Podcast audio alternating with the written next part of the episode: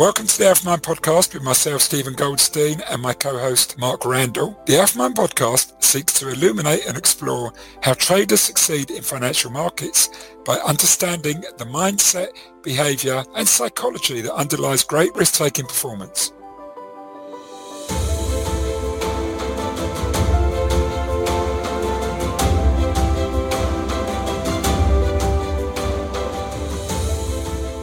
I can tell you that I spend very little time studying options. I spend very little time studying trading. I, I, spend the vast majority of my time studying personal development and techniques on how to think better. Because, I mean, look, when I started trading, just as an example, when I started trading uh, in 2006, I went to this Investools thing. I talked to traders there who had been in the market for 10 years, and they're still not making money. That's why they're the, the Investools thing. Within a year and a half, no, I had a hard time my first six months, but within a year and a half, I'm coaching traders. Within two years, I'm coaching the the mentors that mentored me in my initial trading program. And now 10 years later, I talked to some people I met back in 2006 and they're still not making money in the market. They probably know a hell of a lot more about trading than I do. But, you know, what is it uh, that allows me to take trades? What allows me to pull the trigger? What allows me to do this stuff? And it's all has to do with mindset. That clip was taken from today's episode with John Locke.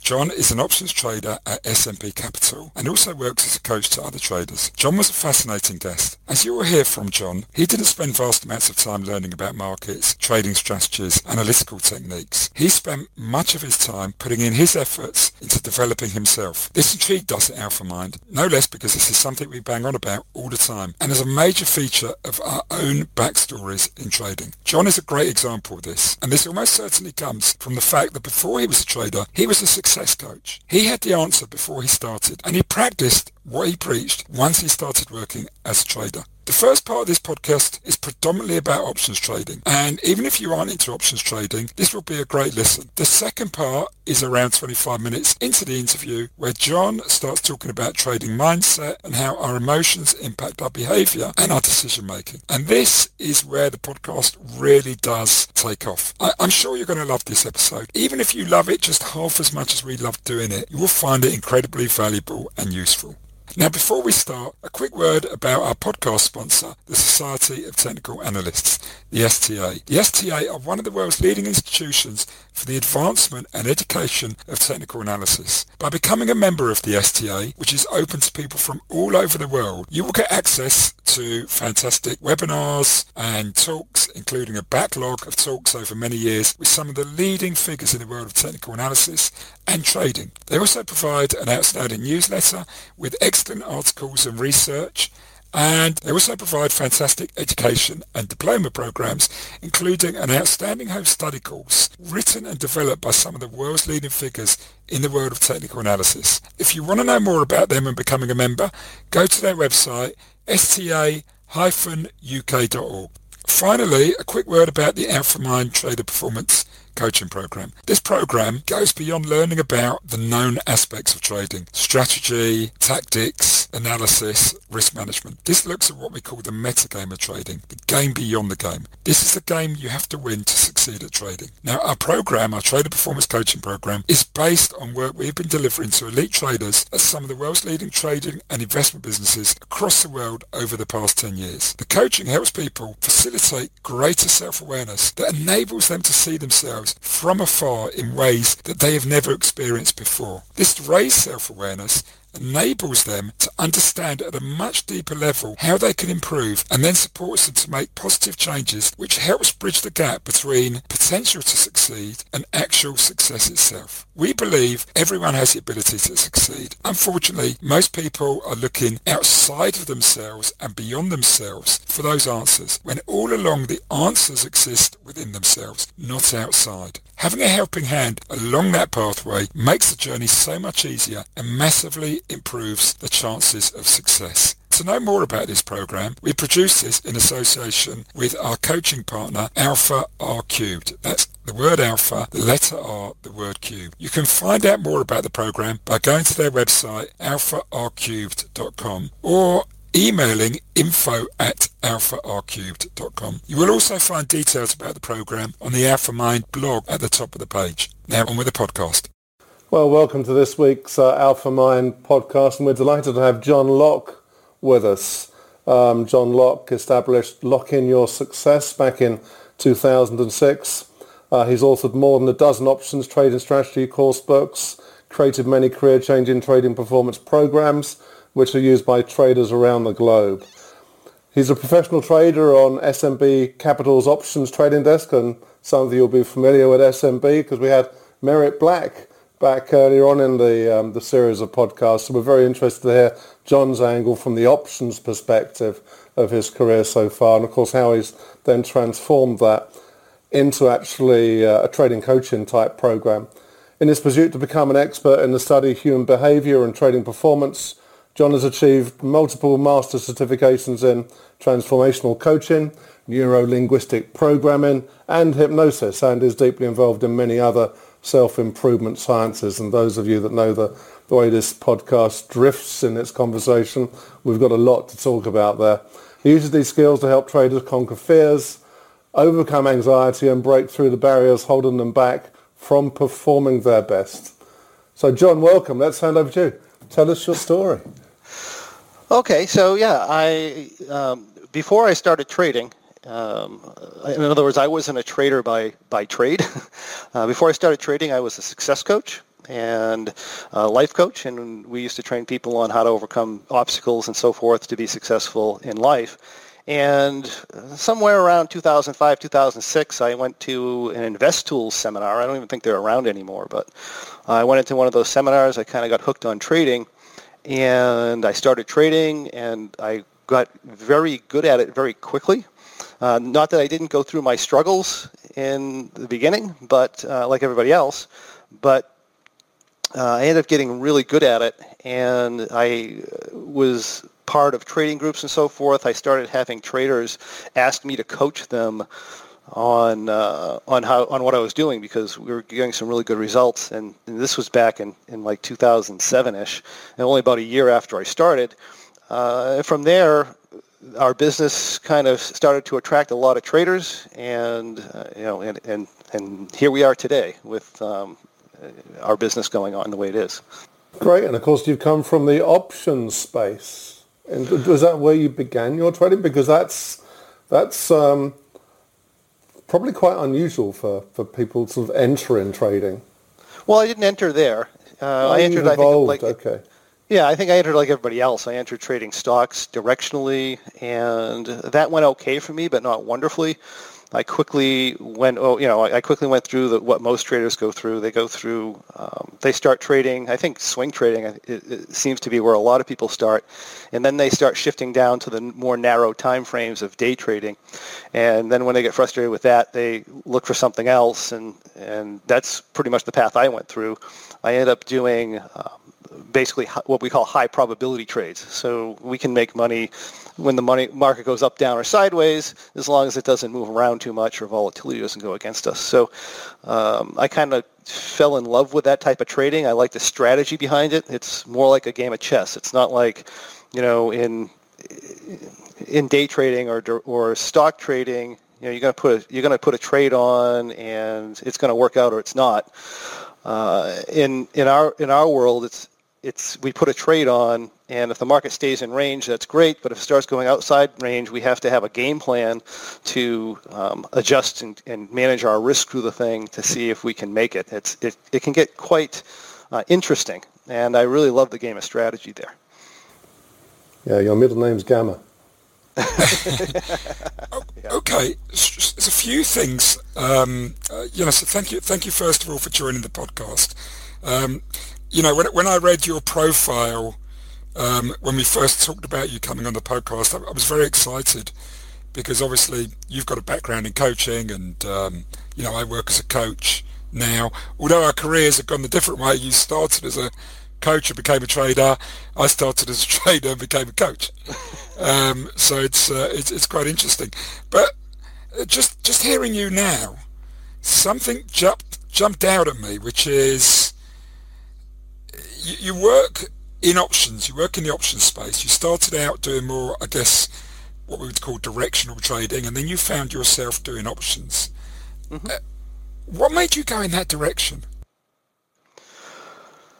I was just frustrated with the the directional trading and having to be right with technical analysis. I mean, I wasn't really that skilled at the time, right? So, and I think I go through a lot of what other traders went through. You, you, you, you know, you get this strategy or this indicator or, uh, or whatever, and you know, you think it's going to be the winning thing and then you start trading it and then you find out it's harder than you thought it was and then you go on to the next thing and I think I think a lot of traders who are successful, the reason they're successful in what they're doing is because they just happen to catch traction at that time in their career, and they just follow it. I mean, that's kind of what happened with me. I really caught traction and started making money when I got into these market neutral trading strategies. Um, and I just I, I followed it. And like I said, I also liked the challenge. I mean, since then, I trade a lot of directional traders. I trade day, I train day traders or uh, in trading psychology and stuff like that. But um, really, my passion is in the is in the market neutral trading. Okay. Now, now, now there's there's something which stands out for me, and um, we're recording this podcast on Thursday, the 16th of January. And, and just coincidentally, two two days ago, we published our last podcast episode, which was about risk personality. Well, hang on a bit, Steve. You said January. We're in July. Yeah, yeah. I, I, kind of want to start 2020 again, so. you and all of us sometimes, right? Right, okay, so I'm having one of those days. We got the timing wrong for the start of this. Now I'm getting my months out by six months. Of course, well, it's the 16th of July. You won't believe what's coming this year, dude, I tell you. no, oh, looks, uh, this year looks like a, you know, it's, it's just going to be a very quiet year, I think. yeah. what could possibly happen in 2020? what God, could possibly go wrong? Third World War. You ever heard of hand sanitizers? stock up, stock up on stock toilet up. paper. That's no, I'm, I'm, not buying it. I'm not buying it. Chopped tomatoes. no, no, no, no, no, no. Anyway, listen, listen. Okay, so anyway, just sort of coming back. So obviously it's the 16th of July today, um, and what a year it's been. um, you, you talked about being an options trader and you started off doing directional trading. Now, if I go back to why I was talking about risk personality, um, one of the things I've noticed over the years with my own coaching and using the risk type compass tool, which is the one I use to assess people's risk personality and the tool we talked about on the last podcast, which they can take a free test, by the way, on risk personality. And, and I took it, by the way. So. Oh, you took it. So what? I, th- I, th- I thought it was interesting. Yeah. What type are you? Uh, carefree. Right. Okay. Like me. Okay. like Mark. So, what's really interesting is the types to the bottom of that that risk type compass, particularly the carefree, the adventurous, and the um, composed types. Composed. Okay. Yeah. yeah. They are usually often a lot of people there are doing option strategies and are doing options trading. And this is what I wanted to mention. Whereas towards the top, eh, people tend to be more directional traders, more short-term traders, or if they're on the right-hand side of it, more relative value traders. But they tend not to do options or run option strategies. And it, it's almost like they like to keep things quite simple. They like to remove volatility from the equation. And if they do take volatility, it's in the short end. Very quick in and out volatility. They won't run it for a lot. And the traders towards the bottom tend to almost embrace volatility. And actually, they, they, they quite often prefer, or less, they, they don't reduce direction, but they like having a portfolio. And in fact, it's almost like they have an edge there. And, and, and I've also noticed a lot of them are chess players and bridge players. Yeah, yeah, and you know, it, it, when you look when I, when you look at where I was on that chart, I was like dead on the bottom of carefree. In other words, I was like all the way out to the edge. that, that's a really extreme type of carefree. Right, right. Which I don't consider myself carefree, so it was kind of surprising. But um, when I think about it and what they read about it, I said, yeah, well, that that, that kind of fits me. But I agree with you. I like the strategy. I don't I don't find too much reward in putting on a trade and just seeing if it goes in the right direction. That's you know, it's like flipping a coin almost sometimes to me. You know. There is something else about this as well, and I've noticed this in, in, in my career of engaging with uh, you know, traders that you know, trade the whole bandwidth of, of, of what's out there. And actually those that have got a creative mindset tend to drift into the options world because you just got more things to do. You can be a lot more creative. You can play gamma. You can play delta. You got the various surfaces you can look in terms of uh, opportunity in the market. And when a market at a from a front front uh, month futures product may be quiet, you could have all sorts of things going on across the option surfaces as you know mm-hmm. flow starts to distort that volatility, and volatility becomes the trade. It becomes the thing you're trading, as well as the time decay and the various other elements. And I think people with a creative mindset are drawn to that because, of course, they can map that against their portfolio in their outright, in their cash or in their, in their futures products. So I think I think you're right, Steve, that as, as you mentioned, that that bottom um, left-hand side of the chart of the compass tends to be a very creative area. And I think, you know, people in that mindset um, will tend to drift into things that give them that opportunity to reflect that in their, in their professional career in, in trading in this sense. But also, they tend to be, I call them architects.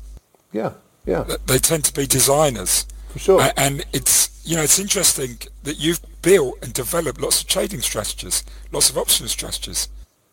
Yes, I have, and we have uh, we have twelve that we cover regularly, just uh, just every every week. So, uh, and and and there's a lot more out there that I've done. So, uh, definitely spend my time developing things like that. Yeah, yeah. I mean, what I've noticed with the people I've worked with over the years is people in that space. Some of them have built brilliant, built brilliant systems.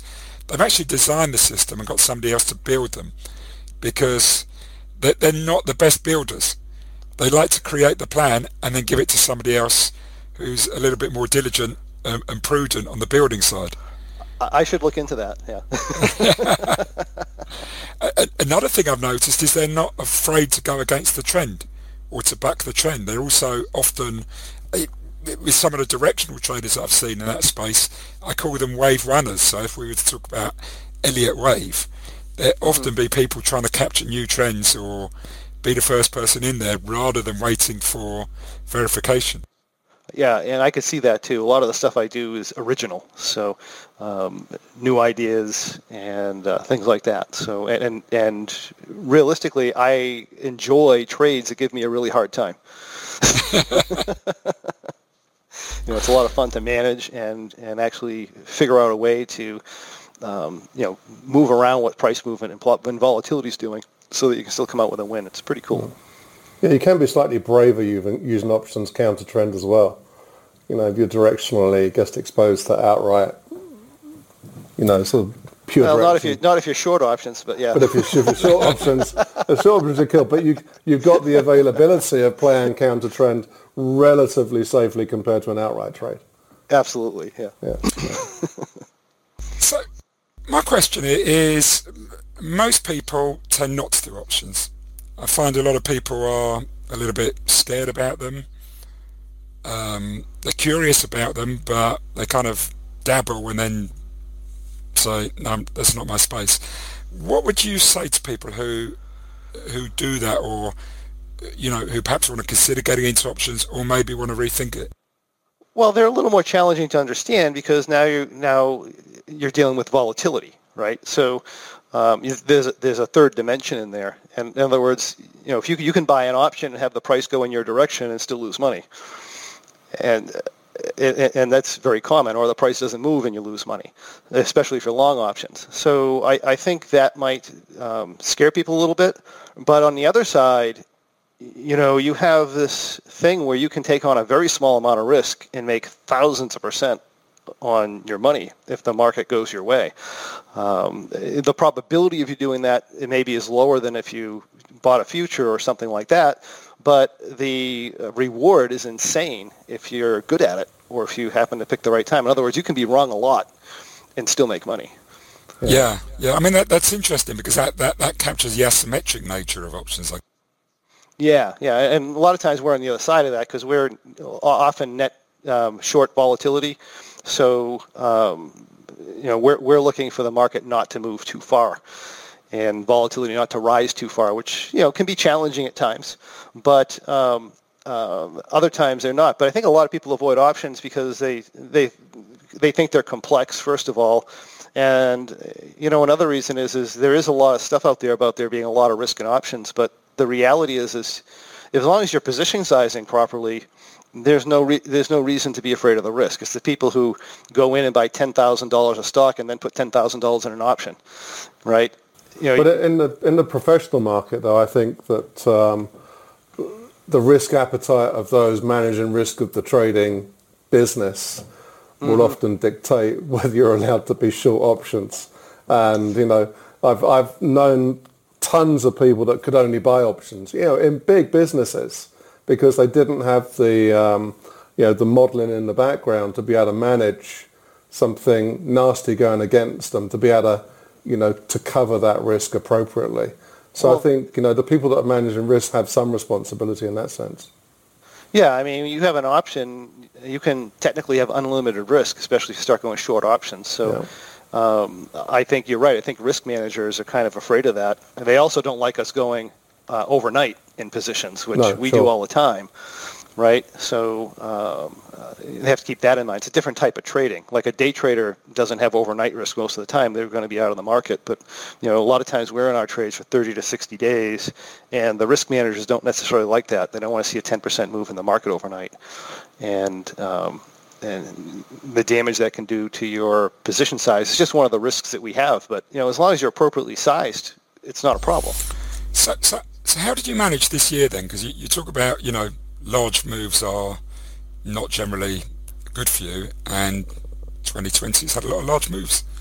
This is actually one of the best years that I personally have ever had, and my second best year was 2008 from a return standpoint. So, um, so yeah, so I'm in strategies that generally are sensitive to price movement, but here's the deal. I mean, depending on how you manage them, and uh, you know, depending on how you manage them, usually you can do okay in the in the volatility expansion.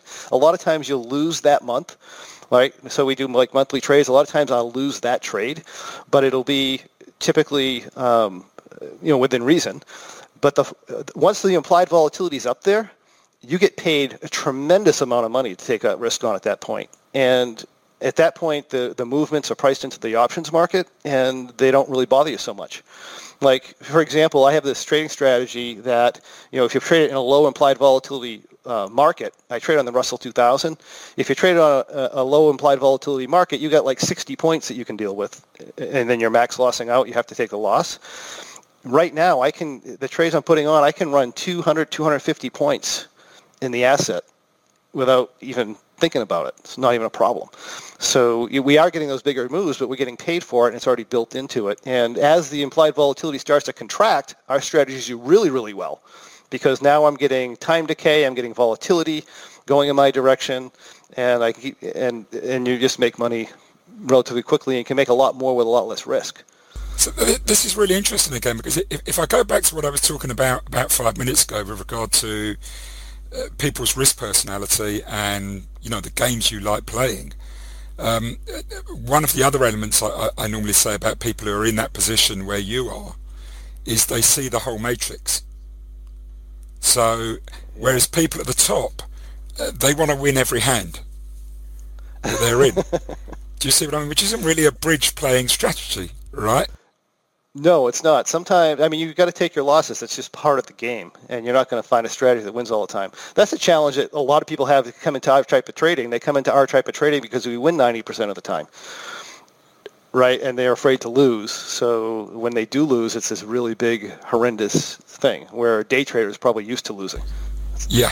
They lose half but, their but, trades half the time. But kind of what you were saying was that, you know, we, we lose within the month where the volatility kicks off but mm-hmm. it's uh, that that would hamstrung quite a lot of traders who, who yeah. can't take that. But whereas you see the whole matrix, you're sitting there thinking, well, I'm going to surrender that. And this is why it's kind of like a bridge strategy. I'm going to surrender this game to win the bigger battle. Exactly, exactly. We have so many people who, who get whacked one month and then they're out or they trade really, really small the next cycle. And the thing is, you know, your best trades come after you've got hit a couple times That's, I mean, you'll get the biggest winning streaks after that, which is, yeah. And if you start dropping size and stuff like that, you're just not going to do well. So how how do you cope with, you know, as you say, it's, it's almost like you've prepared your mindset for that, or you have the right mindset for that. Mm-hmm. Um, and this is why this risk personality thing is fascinating for me. You know, if you don't have a mindset like that, I, I would normally say to someone, don't trade that product or in that way, or trade that product in a different way. Uh, so, for example, I never had a mindset for that. So I did try trading options at one point in my career, but I almost traded them as a de facto future. Uh, and it, it, very rarely worked out well for me, um, or a very, a very rare, or I, I traded them as a de facto spot instrument. So I kind of like forgot about the volatility. So I might have a great move in the market right. that I want, but my option strategies lost money because the volatility's exploded and I'm, I'm sitting there. So for me, that didn't work and I didn't have the right personality for that. Well, is it personality or is it just what your expectations were versus what it actually was? I think that's a, a big point too you have to think about. You know, some people get into trading and they expect that they're going to win all the time, and when they don't, they expect they're doing something wrong. But when really that's just the process you have to go through. The world of options is is, is full of things that most people within a trading sense don't normally talk about. It's you know it's the different it's the Greek letters that come. It's the various types of strategies. You know, and for the standard trader, a lot of these things, in, including their management, are just a different vocabulary that they're very uncomfortable talking about because they just don't know that language. And I think the risk people are part of that. The senior management are part of that.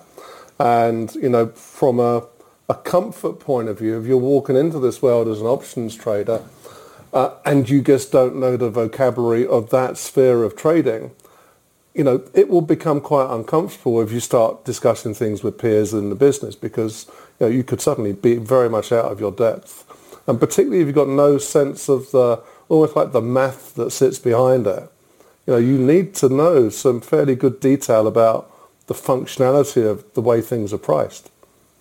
Well, you know, um, you make a couple points there.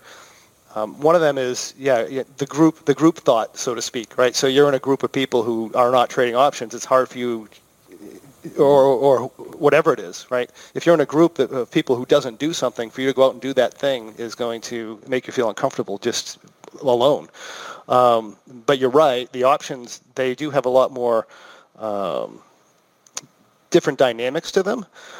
But at the same time, it's still fairly simple. I mean, I see the, the option strategies we do. You know, we talk about the Greeks and all that other stuff, but when it comes right down to it, um, it's more. You get more into a um, a feeling of how implied volatility is going to shift given the news environment in the marketplace, and you get a feeling of where the technicals are going, given the uh, given what's going on in the marketplace. And once you can kind of get a sense for that, see, I think a lot of people don't make it in options because they're too focused on the technical side they're too focused on what the delta is. They're too focused on this, as if, the, as if there's a mathematical equation that's going to give you the perfect trade.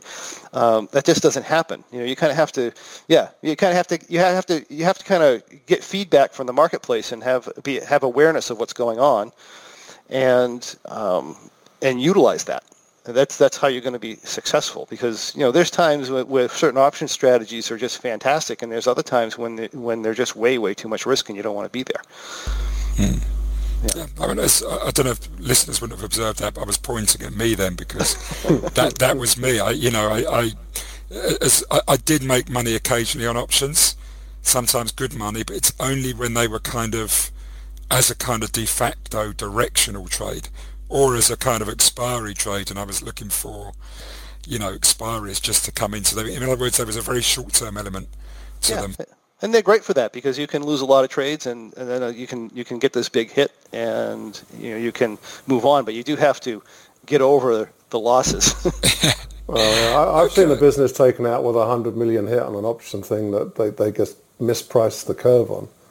So they were pricing well, their book and there wasn't there wasn't any straightforward settlement price for an option. So they kind of based it upon the, the front of the curve and the rest of the curve was just well, so badly mispriced they must have either been oversized or they weren't covered, right?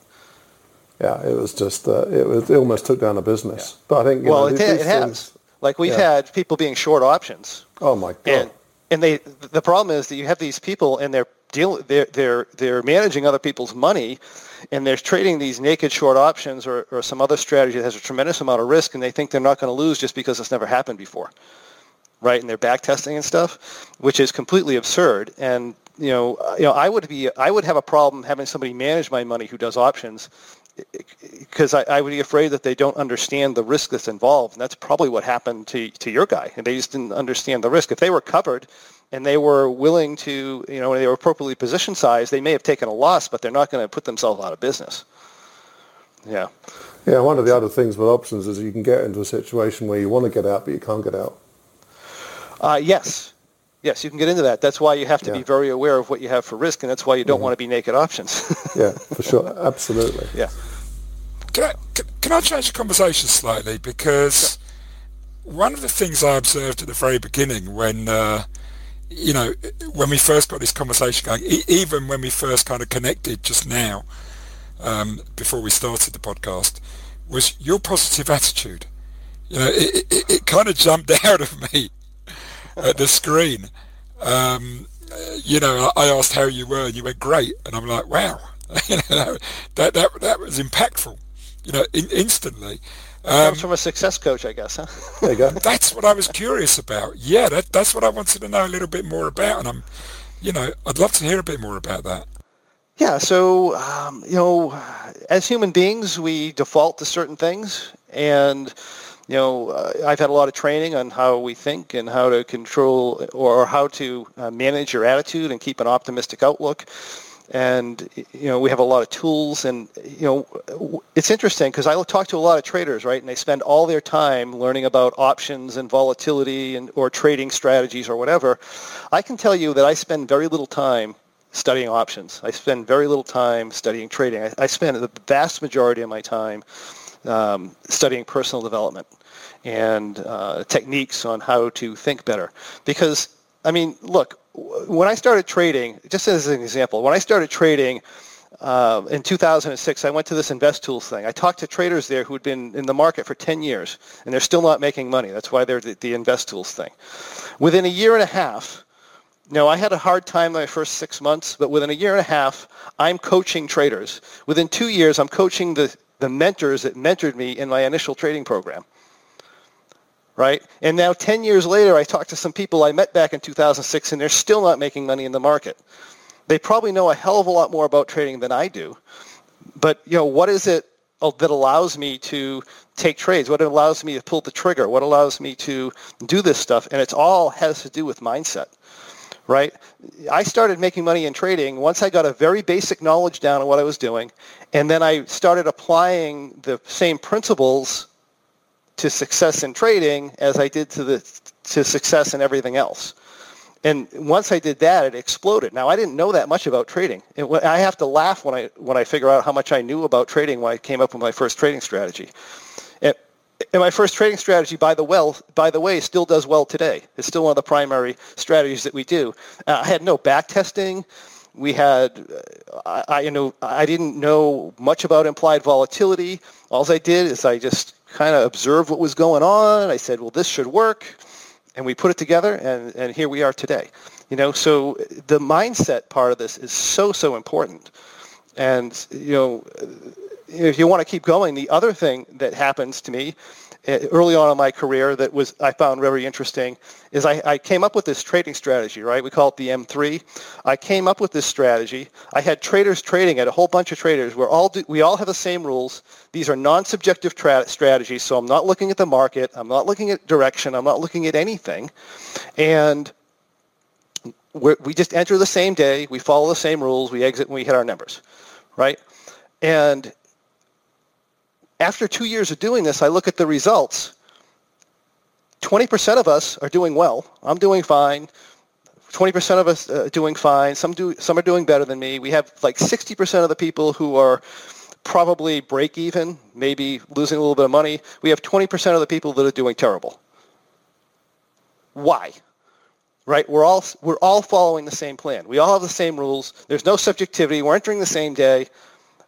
Why do I have 100 traders and their results are all over the place. And it comes back to, um, you know, if you have different results, it's because you're taking different actions. And if you're taking different actions, it's because of an emotion, because emotions drive actions in human beings. That's the way we work. So you have a certain amount of traders that are um, trading in, with the emotions of fear and stuff like that. You have other traders that are fo- uh, trading with emotions of more abundant type of emotions and that type of a family of emotions. And when the human mind, when, when the human being gets into a certain emotion, he thinks differently, right? So in other words, I like to say we run different mind maps depending on what emotion or what state we happen to be in. So if you've got a guy that is in the state of fear, he's looking at the same rule set, he's looking at the same situation, but he's interpreting and filtering information differently than the person who's abundant and so forth. And that being the case, if there's any flexibility in that rule set, assuming they even follow it, right? Because if certain things happen, they're just not going to follow it. But assuming they're even following it, if there's any flexibility whatsoever, any gray area, they're going to take different actions at that point. And that's going to uh, send the trade-off into a spiral somewhere else, and you're going to get different results. And that's what's happened with these people. And because when I go back and I and we audit everybody's results, and we look at what was going on, and then we talk to them about their emotions and stuff like that, we find the scarcity fearful people are the ones who are doing terrible, and the ones that have, are more abundant and will actually follow the plan uh, are doing much better. I mean, does that make sense? Before we continue with the podcast, a quick word about our podcast partner, the Society of Technical Analysts, the STA. The STA is an outstanding member-led organisation which promotes high-quality education, training and research on the discipline and practice of technical analysis. Membership of the STA opens up a multitude of educational programs, including an excellent home study course and diploma programs run at some of the world's leading academic institutions. Membership also brings you access to meetings, webinars and live events with speakers from the world of trading and investment and informative articles written by some of the leading figures in the world of technical analysis and financial markets, many of which are produced in their regular newsletter. To find out more about the STA, visit their website page, sta-uk.org or Google Society of Technical Analysts. Now back to the podcast. Um, I think you're absolutely right that there is a people have forgotten about the management of self, and certainly when you're in a career like trading, sort of the role takes over. You know, and you, you turn up and you've got this ego to some extent driving this, this you know, looking for the opportunity. You forget about self-management. You forget about your connectivity to others. And before long, things start to fall apart. And most people don't realize why. It's because they've not been paying attention to the things that support their strategy and their mindset. Uh, it's absolutely critical. Um, and it's only now that we're starting to talk about it, for goodness sake. I mean, really op- openly. Um, it's kind of been there, but, you know, I don't think in the past anyone in the 90s would have even talked about this sort of stuff, you know? Yeah, well, back in the 90s, right, they, I mean, they just didn't have um, it wasn't as widespread and they didn't have the technology to prove it. I mean, today the stuff that they're proving with um, how your thoughts actually are going to create your results and you know, how your thoughts always uh, create your results and how when you when you get to your results you know, when we coach people, right, we have this thing we call the model. We, we say, well, you know, you have a circumstance or a fact, you have a, uh, a thought about that fact, you have a feeling about the thought, the thought's going to create an action, and that action is going to produce a result. And one of the things when we go through hundreds and hundreds and hundreds of people with this model is that you you find your results always go back to your thought. It creates like a loop of, uh, of a circumstance. Okay, and really the only way to get out of that loop isn't necessarily to change circumstances, to change your thought about what's going on so that you can feel a different emotion because our emotions are going to lead to different emotions are going to lead to different actions right? And that's how that's how we have to break free of it. Now unfortunately a lot of times a person's actions are driven by their emotions. Um, and of course when you take your actions you're going to get certain results and through through working with hundreds and hundreds of people, we found out that uh, your results always go back to your thought, meaning your results reinforce your thought. which means you believe whatever your thought was even more, and you that, that emotion increases, the actions get uh, you know go further off the rail, and then the results get worse. And that's just a loop. And the only way to get into or stop that loop is to uh, change your thoughts. Now, um, your thoughts obviously come from what you believe. So, you know, if you if you if you lose a trade and you believe that that means that you're never going to make it as a trader or your strategy's no good or whatever, then you know your thought about that loss is going to lead you to uh, an emotion that's going to you know cause you to maybe do a different strategy, break the plan, and again, you're not going to get the results that that plan is capable of creating at that point. So, you know, at some point you have to realize that it's the thought itself that's creating the issue that you're having with your challenges. And um, so, so it becomes, well, how do I think something else? Because this is what I believe.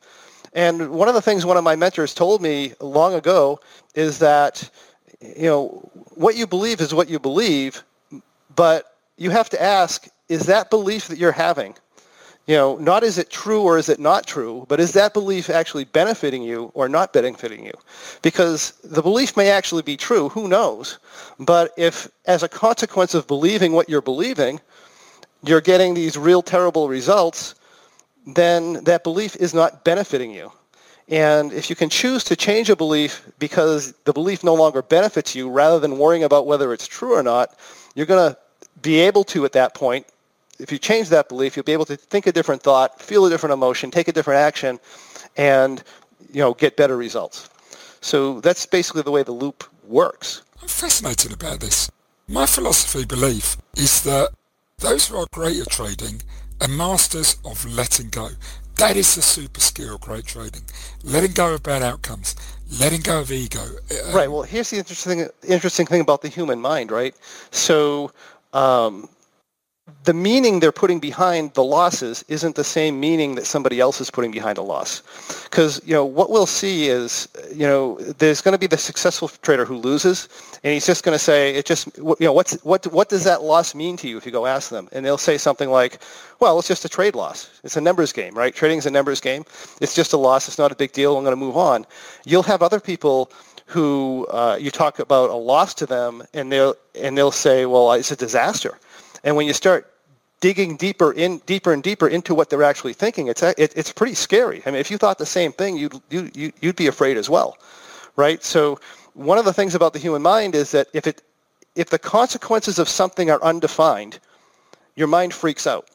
It wants to know what the consequences of this loss is. And a lot of people logically, all they'll say or all they'll, they'll think is this loss is going to be terrible in which case it's undefined, right? Because um, what we do, we do this thing, we have this tool called a thought download. And what we'll do is we'll just download our thoughts or write down everything that we're thinking. After that, I, because the traders will write down whatever they're thinking and how afraid they were.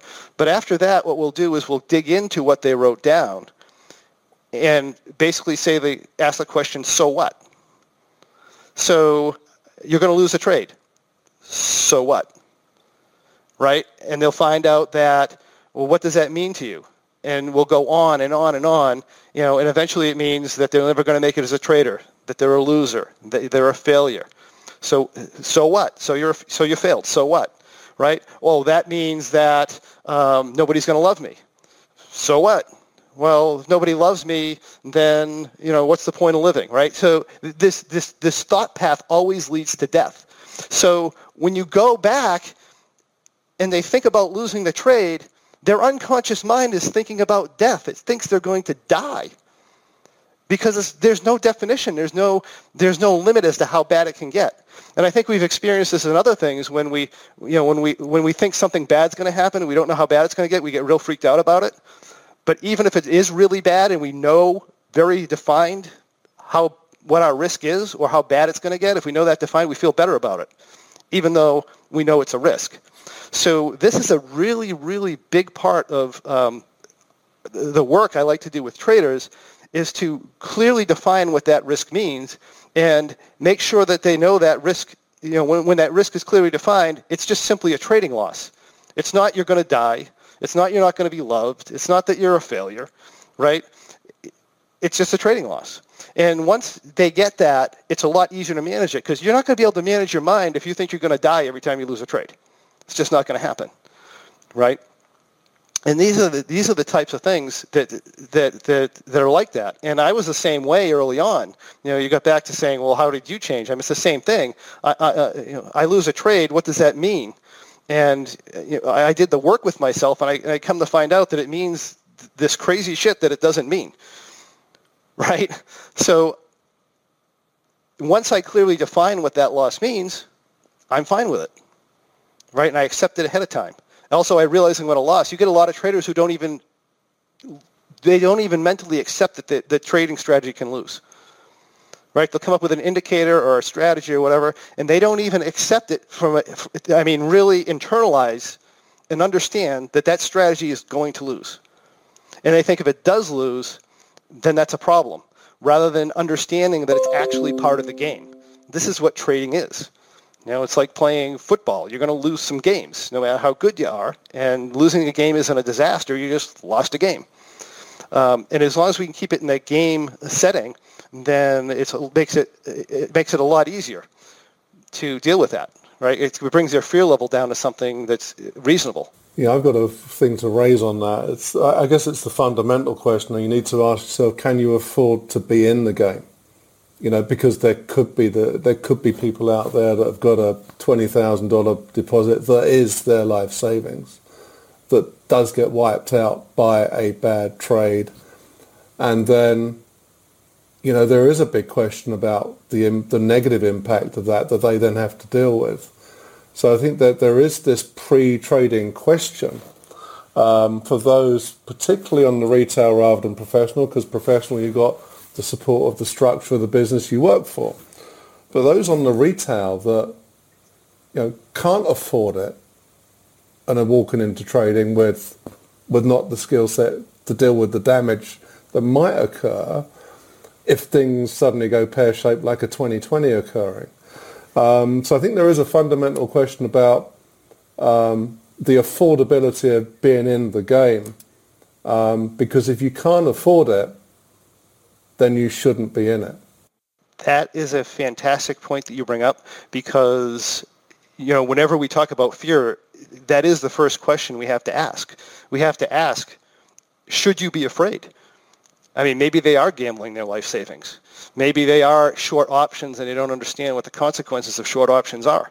So we, uh, you know, they, so you do need to understand what you're doing at a mechanical level. You do need to understand what your risk is, and you do need to put yourself or or be in a position where if you lost that money, that it's that you can deal with it. I, I agree with 100% that it, that has to be there. And I and I've run across that with traders as well. We had a trader who came into our business, and he's trading a $50,000 options position, and um, that has a maximum loss of $15,000, and the guy's got a net worth of like 70 grand. Completely irresponsible right? Even if even if he kept the trade at maximum loss, which was fifteen thousand, it would be irresponsible, in my opinion, to be trading that size.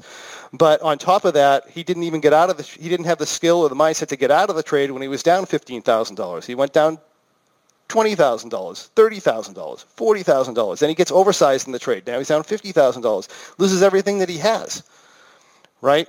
Completely irresponsible and that stuff can happen and you really really have to think about it before you go in and put the risk on. If you're feeling fear you should definitely see if that fear is actually telling you something you know telling you that you're doing something stupid which is that's what fear is there for right? Um, but when it's but however you know when fear is not um, justified that's a different story. Then we want to deal with it. We want to make sure that they get the mindset right. He seems to have gone in with either massive overconfidence or desperation. You know, that'll do it, right? So, so the guy's the guy. You know, you get some guy that's or girl that has been, um, you know, they're desperate to make money. They put on this big trade and they think it's going to work because they saw it work and because they back tested it or something, right? So it has to work. To, it worked yesterday. It has to work tomorrow, and um, because they, they, and they're desperate to get that money. And then the problem is, if you're desperate to get the money, once you're drawn down, you don't want to exit the trade because now it's even worse, right? So you're desperate to get the money back. and you just stay in it till the very end and hope you win. Um, that's the way human beings act when, when they're in desperation, and that is not a way to trade, not at all. It's, it's, fascinating because there is the other side here, relationship with money. Yeah, it, uh, it's funny. It all comes into trading. And a lot of it's your, your self-esteem comes into trading, your, um, you know, whether or not you you, you feel loved and um, all, all that. It's all hitting you at the same time. And, you know, people with money, I mean, people see money as extremely important, and rightfully so, because a lot of times it is. Um, and yeah, yeah, that, that brings it definitely brings in all the emotions. The human element is amazing. You trained your human side and developed that more than you worked on your trading strategy. Well, well, well let's look at it this way. I, I can tell you, from my point of view, with 100% confidence, you give me any trading style, whether it be futures, directional, options, or whatever, and I will learn how to trade that and be profitable with it in a very short period of time. Because realistically, the same principles that are me be successful in the type of trading I'm doing are going to be helpful in developing the uh, profit profitability in the in the other trading strategies as well. On the other hand, if you take somebody with a poor mindset, and I've proven this, I've proven this time and time again, because we have very strict rule-defined strategies right? And you can tell if somebody's going to follow them or not. But you can give anybody the you can give a lot of people the best strategy, and they absolutely are not going to. Uh, and they're, they're not going to make money. They're going to lose. If they don't lose because they're not following the rules, they're losing because their position sizing is bad, right? It's because they're they're escalating their size when they're winning. They're they're dropping their size after the big loss which you can kind of get away with in directional trading because your wins are bigger than your losses. But in our type of trading, you can't get away with that. Your wins are equal to or less than your losses, which means that if you, you know, if you trade 10 months at a small size and then you use that as evidence that you have the perfect trading strategy and you could quadruple your size and you lose, you've lost all that money. You've lost all of it. So, and then some. Uh, and it's not because the trading strategy is bad, right? The trading strategy was fine. You had a position sizing strategy problem, and you know, and you know those are the types of things that, that, that we really, really need to look at. And the position sizing strategy problem was because probably you, you scaled up and got overconfident when when you were winning, and then the confidence and because you were relying on the win for confidence rather than something else, as soon as you lost, the confidence was gone. Yeah, and Right. I think th- th- this explains exactly why the Alpha Mind podcast exists. Of course, that this this bring it bring in these uh, um, these very important points, you know, for the community to understand the fact that success is dependent upon mindset. How you managed your day yesterday uh, uh and retired and slept and woke up this morning will determine how your day is today. Absolutely absolutely. It definitely. Uh, you know, and I, I loved your point about, you know, the, the positive expectations. I think we uh, in England we have this phrase, you create your own luck, and you know, that, that is a mindset-driven thing. But also, you sort of forge your own destiny from that mindset too. And you can get it so badly wrong that if you stack, you have a mindset that's dragged into the negative thought processes, you're not even showing up for the for the present moment to you know to just take in life as it is, but also you're certainly not taking taking a part in a very complicated, uh, volatile environment like markets if your mindset is just well, you know off your mindset ball. determines the information you see and the information you, you delete, right? So that gives and based on what you see and what you delete, that that determines what your your uh, your decisions are going to be right? So if you're only seeing crap, you know, it's kind of like um, you, you know how you got Facebook, right? You know, if you if you look for something on Facebook, the artificial intelligence behind Facebook will show you more of what you like, and it will won't show you what you don't like. It's the same thing with your mind. I mean, you're you're searching for things that. Um, uh, in other words, you're biasing and, and you're filtering the information that you're taking in in a way that isn't going to benefit you, which is going to be extremely problematic. Um, you guys see ever see Derren Brown? Okay, well anyway, he has this one on luck, right? And there's this guy who believes he has bad luck and the things are always wrong with him. So what they what they tried to do is they tried to show him or or present him to situations where he was where all he had to do was take advantage of it. He would have been lucky. I mean, they they they'd throw money on the ground, for example, in the path he knew he was going to take, and he'd never see it. And they would, you know, have, give him phone calls about how he won the lottery. He would never take them. They went to the point where they actually put a billboard on a on a big truck, and they drove it by him with his name on it, saying, "We have this money waiting for you." He never even paid attention to it right? Everybody else in the world saw it, but he didn't see it because he didn't believe that that he could have that luck. It was just, it was really a, a, very interesting episode. It was really cool. But it's the same thing with trading. You have a billboard on what to do, and you're not going to see it if you don't have the right mindset to see it. As Mark said, this is the central tenet of this podcast. We had an email from a listener last weekend who said that he had listened back to the Merritt Black episode from last year four times just last weekend alone. And that episode remains our most downloaded episode. Yeah, I like I like Merritt. Yep. That episode for me captures the very core of what this podcast is all about. It, it captures the essence of great trading. Great performance comes from within. And mm-hmm. if you mm-hmm. keep looking outside of yourself, you'll never get there. You'll never fully trust yourself. You have to learn to trust yourself. You have to create your own playbook personal to you.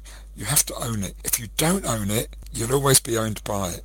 Mm-hmm. That is where I went wrong in the first half of my training career.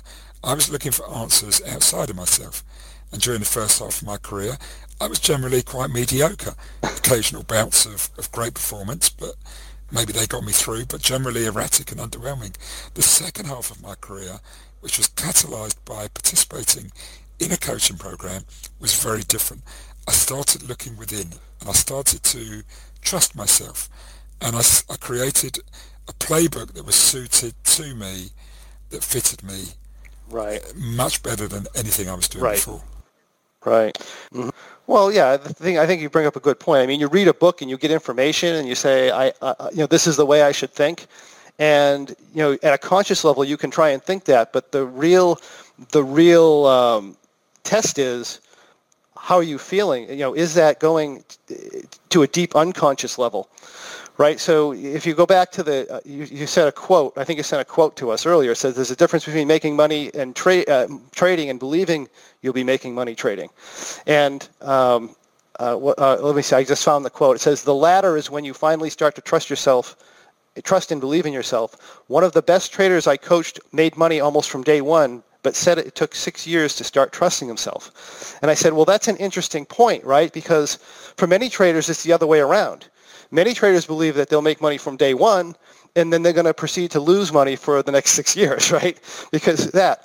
But, but what that does is that just highlights the, the disconnect that we have as people between what we believe consciously as compared to what we believe at a deeper unconscious level. Because look, you know, in order to trade, if you look at this trader that, that, that made money right away, the first part of his trading, he was probably lucky, right? Because, I mean, trading has an element of luck in it. But in order to perform for a long period of time, in order for that performance to last, and to be able to pull the trigger on entering and exiting, exiting the trades at the right time, he had to have trust in what he was doing at some level right? So uh, if he didn't have that trust, he wouldn't have been able to get himself to do it. Yet at the conscious level or his awareness level, you know, he still didn't trust himself. But the reality is, at the deeper level, he did. Right? He, he still he still had to have that internal belief in himself, even though he didn't aware he wasn't aware that he did. My point being, I'm trying to show you the other way around, which is the way most traders are. Most traders, at a conscious or logical level, they believe, hey, I'm smart trading's easy. They look at the ads on the internet or whatever, and they think, all I have to do is I have to find the right indicator, the right set of rules. I'm going to make all this money. Well, at the same time, at the deeper unconscious level, they've got all this scarcity crap going on, and you know they're and these beliefs that are very unbeneficial to them. Meaning that when they start trading a strategy or whatever, they can pull the trigger because you know all the newness and novelties around the strategy. They haven't realized that it's going to be challenging yet. But unless they get that constant validation in the form of wins, as soon as this trader runs into an obstacle, he's going to give up or he's going to just go on to something else. And that is um, the scenario where we see where people are jumping around from trading strategy to trading strategy, watching webinar after webinar, taking course after course, just taking in information, but not ever getting anywhere. I mean, sure, they know a whole ton of stuff about trading. They know a whole ton of stuff about implied volatility. There are people out there who know 10 times more about trading than I do, 10 times more about implied volatility, and they're losing money, right? The problem is these people, they're they don't have the confidence in themselves. So they're not doing the things they need to do to become a great trader. They're just taking in more information, and more information, more information, hoping that they're going to find some magic thing that's going to work for them. Where in reality, even if they did find it, they're not going to be able to do it because they don't have the, the because it's it's go, it's all it's everything's going to eventually go through a rocky period.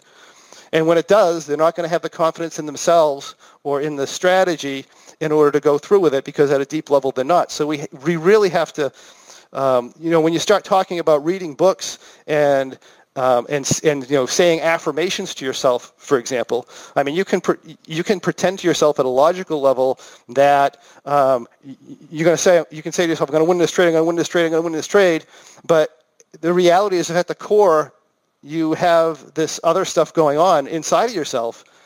You you don't believe it, right? So as soon as the emotions kick in, and your conscious mind shuts down, you know, the, the, the ogre's in control. I call your unconscious the ogre. The ogre's in control, and he's going to do what he believes to be true, which is the same old thing you've been doing for the last, you know, 10 years or whatever it is. So, and, you know, we really have to do what you said, get back in and really work with the trader and see what's going on deep inside so that we can get them to do what they need to do. Stunned. Are you uh, were. it's just essential, essential, essential understanding. I mean, in anything, it's not about doing the. I remember going to a massive conference about emotional intelligence, and someone on stage just said, "Look, this is not about earning a certificate. This is about embodying a, and owning a journey, and actually live, living, living it, and through your senses, the exposure to, you know, life and whatever you're getting involved with." But so many people view it as I've got to get the qualification, I've got a certificate, I'm now a trader, I've got I've got a I've been on a course, I can now go and trade. Whoa, you know, there's a like we say, it's not about that. But I guess the way society has grown up, it's sort of as you know, to become qualified you have to go and get a degree or go on a course or whatever. To a point, that's right. But from a trading perspective, it's deeper than that. You know, you, it's about you. It's about understanding the, the mindset of you and the fragility of you in this crazy Wild West world of trading and just how vulnerable you are to all sorts of stuff turning up and doing bad things. And I, I think that, people don't get that. They think, I've got a certificate, I'm going to go and trade, I'm going to go and make money, I want to get my Lambo, my island or whatever out of the profitability of all of this. And, and just you know, it's not that mindset. It's a different mindset. And Steve and I will tell you that that the most success, some of the most successful traders are the people that you wouldn't believe are traders. You know, they're so, you know, that you have this idea of a trader being this sort yeah. of, you know, the, the, the Gekko of this world. The best traders are the guys that you wouldn't even believe that they were a trader. They have a very quiet, calm mentality. They don't talk about their trades. Well, rarely, you know, very very rarely. But you know that they've got this instinct and this intuition, right, and this connectivity to the market because they've embodied that journey. And a lot of times they don't even have that much education as far as trading, right? Cause, no, no. Yeah. Well, sure, on the floors of the exchange, I mean, people were coming out of out of the streets of East London, but they had a savviness. Yeah, they had a belief in themselves, and and it's just the the yeah. the fortitude it takes to actually do well in trading. And the problem with people who go for degrees and certificates and stuff like that is they use those degrees and certificates for validation because they don't have the internal confidence to do it in the first place. Precisely, and that becomes Definitely. a problem. Yeah. This is all well and good. You need to have yep. this internal trust, this internal confidence this internal belief. But how do I get that? How do I develop that? If, if I don't have it, how do I move towards that? And, and, that is the big battle for so many people. And you know, I talked earlier about my the earlier part of my career. You know, I, I, was searching for that, and I would go and buy books, and I would read Market Wizards again, and I'd learn something for a little bit, but I wouldn't habitualize it. I wouldn't take it on board. You know, I, I'd keep slipping back into the old habits, the old ways. Well, you know, in a sense, they're right. I mean, you have to you have to know what you're doing. You have to have a basic understanding of trading. You have to do have this stuff. So I don't want to discount that at all. no, but no, no, you got to have you got to have a system and a strategy for sure. Works. It's you know you got to be able to find an approach. You got to right. be able to you know you got to be able to do the risk management, the money management. You you got to have good uh, analytical processes, and and your st- strategy and system must right. be capable of delivering. You know, so that, that goes without saying in, in a sense. But uh, you know, more, more than that, you need a mindset, you know, what, I call a metagame. You need to be able to do something beyond that. Those strategies, those systems, those uh, your analysis, the money management, none of them are unique. You know, if you do have something that's unique, it's unique maybe once only for a short time, and then other people will find it, other people will catch up. So you have to have something that is everything combined and brings it in and adds something else on top. That is what I call the metagame. Right, and, and, and I think it goes back to what you were saying earlier, where you actually had to go in and you had to dig deep inside with the internal work. You know, some people are lucky they don't have to do that; they already have it naturally. But uh, is that's a very, very small percentage of the population. Most of us have a lot of hangups. Uh, we don't like to admit it, especially if we're males that, that think ourselves think of ourselves as logically thinking people. We've gone through our life hiding our emotions and saying we're logical um, and, and pretending we don't have emotions. But that's not true at all. I mean, usually when we start digging into these people, they have some of the strongest emotions you've ever seen. I mean, I, I life coach women, and women, I mean, tend to have, they tend to be very emotional, but they're no ways near as an emotional as a guy who thought he's been logical all his life. Um, you know, once you get down and start breaking that down, I mean, they have these tremendous um, fears and um, and emotions in the background that they've been they spent their whole life, um, you know, hiding from themselves. And I think going in and you have to break down and see what's going on inside. And that's not an easy fix. That's not a video. That's not a book. That's working with somebody and seeing what's going on so that we can, you know, bring this stuff up to the surface so that so that they, they can, you know, allow themselves to um, um, u- utilize their emotions in a way that's going to help them trading rather than having it destroy their trading. The other thing is too, you know, the motivational triad, as they say, for human beings, which is we avoid pain, we, we seek pleasure, and uh, we try to conserve energy. So the default, the default, um, um, the default action for a human being is to do nothing, and we do nothing unless we're trying to avoid pain, or we're trying to seek pleasure or go after something else. So you get these people who say, I want to trade without emotion. And I'm like, really? You want to trade without emotion? You know what you do without emotion? You wouldn't enter a trade. If you did enter a trade, you wouldn't care if you adjusted it or not. And you wouldn't care, you wouldn't care about anything. Why would you even bother trading if you didn't have emotion? The problem isn't that you have emotion. The problem is you're not using the emotions that are going to lead you to the right actions. So, um, you know, let's you know, I think part of that is just making these people aware that they are utilizing emotions. They are using emotions now, and they're using them. The way they're using them is hurting them, right? And you can appeal to that from a logical standpoint, you know, and you can give example after example after example how you do nothing, right? Um, you can give example example after example of how how somebody will do something stupid in the short term to get out of short-term pain in detriment to their long-term success that is the natural human thing, right? Because we don't want to think about the long term. We just the the, the, the if you want to get into the reptile brain, um, right? The reptile brain, he just wants to get out of pain now. He wants the pleasure now. He's not thinking of the long term. That's for your your neocortex to deal with, right? So. Um, and then, of course, if, if, if, if, fear, if the fear get, starts coming up, your neocortex shuts down.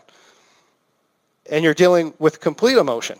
And yet these people still think they're logical. And they're trying to make a logical decision when they're afraid. And they're making that, deci- that logical decision based off filtered and biased information. And they make the decision. And then they go back two days later and they go back and look at the decision and they say, that was the stupidest thing I've ever done. It makes no logical sense whatsoever. but the reality is it did make logical sense at the time because of the way they were filtering information and the emotion they were in. Well, what I can in, incorporate it in the rap, um, I think one of the most important things that I think has, has come to light from John, I think it's something that we've discussed in the past, is is to to know when you've drifted into a negative mindset. You know that realization of being aware that you've now attained this this different side of you that's going to work against you. And I always remember um, some someone I coached that uh, used used to talk about how how she in particular had had this different side of her that would almost take over her personality, and um, she would really become have a habit of noticing when that was. And her method of managing that was to laugh at it, was to almost just laugh out loud at this this you know this this other thing in her head that was trying to get her tripped up into some negative. So laugh at, laughing at the negative ogre, as you mentioned, I think is really important. Being aware that you've been dragged into, you know, paying attention to replan the negative trade of yesterday or the day you, you, you drop your mortgage that you've now managed to pick back up again. Don't replay that stuff. And, and don't rehearse the day ahead either. You know, walking into a trading day thinking that you're going to, you know, take on the world and make a fortune is a massive mistake as well. Well, I don't know if I agree 100% with that. I think playing well, especially the way we trade because we trade strategy. So we have like ten things going on at the same time. Um, so so uh, I actually recommend people visualize their trade, but I don't recommend that they visualize them winning sure, their trade. Absolutely. I recommend they visualize them the trade going against them and they visual. I mean, sure, one of the scenarios is they win trade. It's easy, but also play the scenario where this thing's a disaster and the worst thing could possibly happen happens. How are you going to manage that? What are you going to do about it so that you so that when that you know if something like that occurs, you've already rehearsed it in your head. You understand how to do it. But I agree with you. You don't want to go in with that lofty feeling that there's that I'm invincible because that's not going to get you anywhere. John, we're getting close to the end of the podcast. Um, where can people find out more about you? You want to do that now or or? Yes. Yes, okay. if you could. Yeah, so I have a company called lockeinyoursuccess.com. The uh, the it's L O C K E inyoursuccess.com, and that's one word. Um, for those of you who like free resources, we also have uh, a website called tradingperformancepodcast.com, and again, that's one word, Trading Performance Podcast. And there you can find our past uh, trading performance podcast episodes, uh, various topics relating to trading performance, as well as um, uh, our mailing list that you could join. And that allow you to keep up to date with the presentations as they come out. We also have book rec- recommendations that we email our people. Um, as far as lockeinyoursuccess.com, that's our main website, and that's where you can find information on all the products and strategies and uh, memberships that we have. And we do have a trading performance membership for those people who would like to really get involved and dig down into their trading performance. No, for sure. I think it's just so, important. I think that, this stuff gets, I think, fits in so well with what Steve and I have built over the last year. This this this forum for dialogue about stuff like this.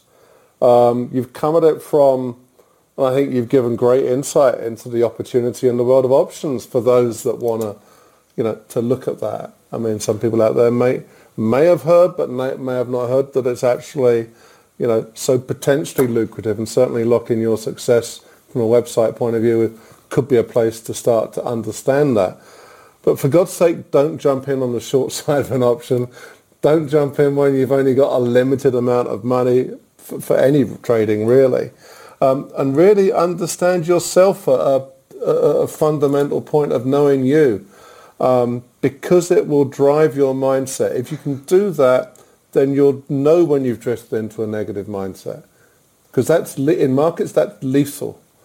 Um, and getting yourself back into the present, as, as I often say, and using stuff that I've got around mind fitness, I'm sure, John, you've got very similar methods of recentering yourself when you've got a big decision to make, or even just for the, the, the, the ongoing process of managing the day.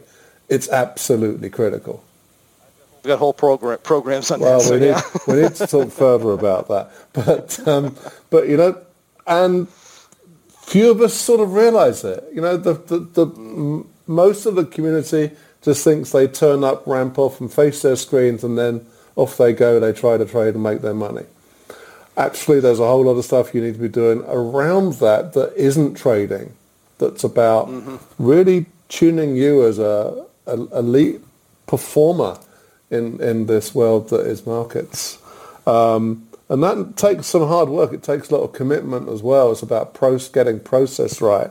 It's about how you, as you mentioned, John, how you how you delete things that that, yeah. that, that are negative disturbances that are going to trip you up. Because if you don't delete them, they'll play on your mind. If they play on your mind, your mindset will drift, and it won't drift positively. It will drift into negative, and you'll get trader block. You won't see a thing and actually, you, you may not see nothing at all, but you'll be encouraged to do stupid things, trading for the sake of it, just because you know you're, you, you've got this mindset that feels you need to be involved to make try to make some money when actually it's time to reflect and understand what's going on. So, John, I think we um, we we've loved this chat. I think Steve and I have uh, very much enjoyed uh, sharing our thoughts, but li- listening to so much depth to come from you in this uh, very interesting journey that you've had from a, a success coach into trading rather, rather than Steve, which is entirely the opposite, and rather myself was entirely the opposite. Um, but you know, it works for you, and you've got this um, fabulous uh, resource out there in the work that you've done, of course the background work you do with SMB Capital too. So we want to thank you for your time today. We've really enjoyed it. Thank you. It was great being on, and I appreciate you having me. Thank you for listening today. We hope you enjoyed the podcast. If you have been enjoying the Alpha podcast series, we would be delighted if you could rate and review the show on iTunes or whichever podcast service you use. Ratings and reviews help us grow our audience, which in turn enables us to keep bringing you outstanding guests for your education and pleasure. Also, be sure to subscribe or follow the Alpha Mind podcast on whichever podcast service you use, so as to make sure you do not miss future episodes. Thank you to our podcast partner, the Society of Technical Analysts, the STA. You can learn more about their service, becoming a member, and their outstanding technical analysis home study course on the STA website, sta-uk.org. Alpha Mind is a joint collaboration between Mark Randall and myself, Stephen Goldstein. To know more about us, visit our website alpha-mind.net or go to the AlphaMind blog, alphamindblog.blogspot.com. There you can subscribe to our new newsletter. You can also follow us on social media. My Twitter handle is at AlphaMind101 and Mark's Twitter handle is at AlphaMind102. Or connect with us on LinkedIn and join our AlphaMind LinkedIn group. Thank you once again for listening and we hope you have a great week.